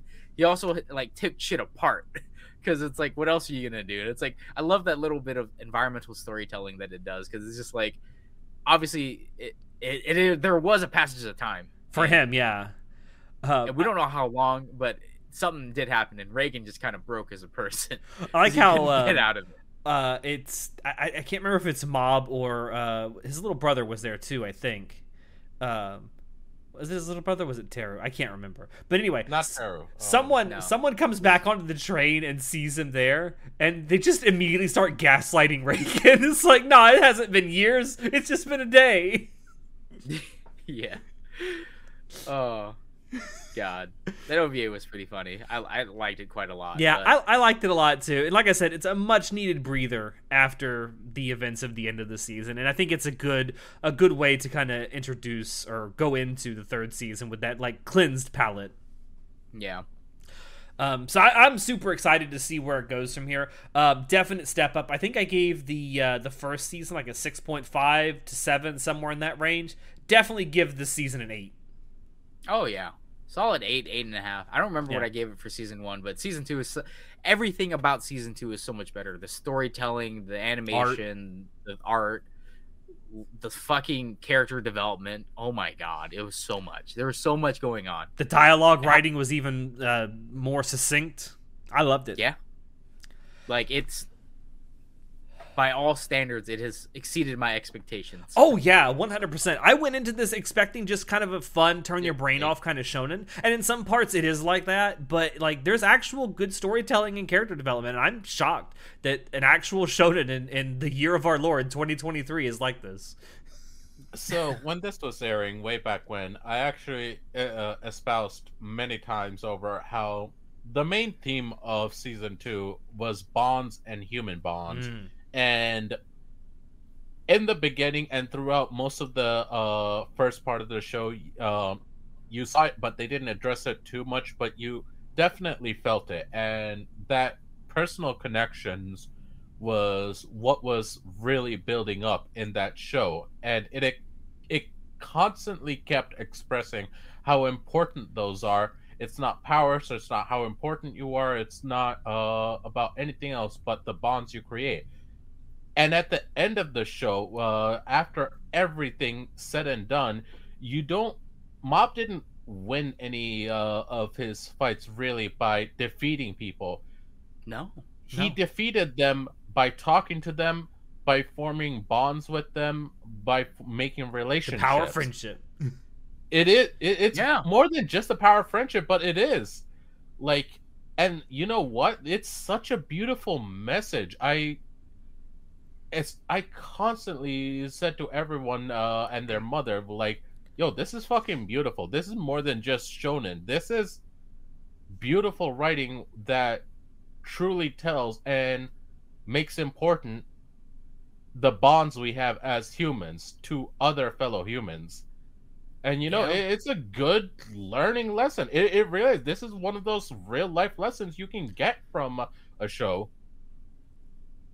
Yeah, that's well put. Um, that is definitely what season two is pretty much about. Yeah.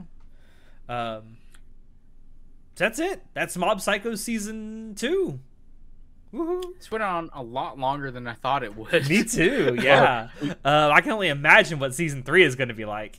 I I honestly thought we were gonna be like, oh yeah, quick, easy, forty five, maybe an hour long episode. It's like, oh, we've been here for like two and a half hours. Oh shit. Okay. Uh, That's how good fucking Mob Psycho is. Yeah, you you, you don't sit down a short time for it. You sit down, you're like, what am I doing with my life? My God, like this shit hits hard. yeah. now, I also I rewatched it, and again, I, I watch anime passively. I, I I do I'm doing something while watching some. I'm I'm I'm watching something, but I'm doing something. So on my rewatch, I also did it passively, but I tried to pay a little bit more attention on my rewatch, and I'm gonna do that for season three as well. Okay. rewatch season three because I'm like I get the general themes and stuff, but watching these small details and stuff, it's it's very important Yeah. for especially for Mob Psycho, Yeah. just because you can make connections and stuff. Yeah, because they actually make use of Chekhov's gun. Yeah. Um, but anyway, yeah, that's that's our spoiler cast for Mob Psycho uh, season two. Uh, be sure to tell us down below what you thought of season two.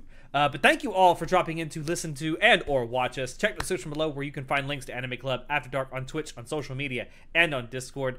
Also, check out our merch store. Any purchases you make there really, really do help us out. Um, with that, I have been your host, Alex, and I will see you next time. Say goodnight, guys! Good night. Bye bye. I've learned my lesson. I'm waiting until Chanoda says anything before I take a sip. Mm. I learned my lesson. Not, never again. Never again. not gonna be caught out by another fucking joke from you and I die. I don't want to die like fucking Cosmo. My parents are cringing at my fucking death.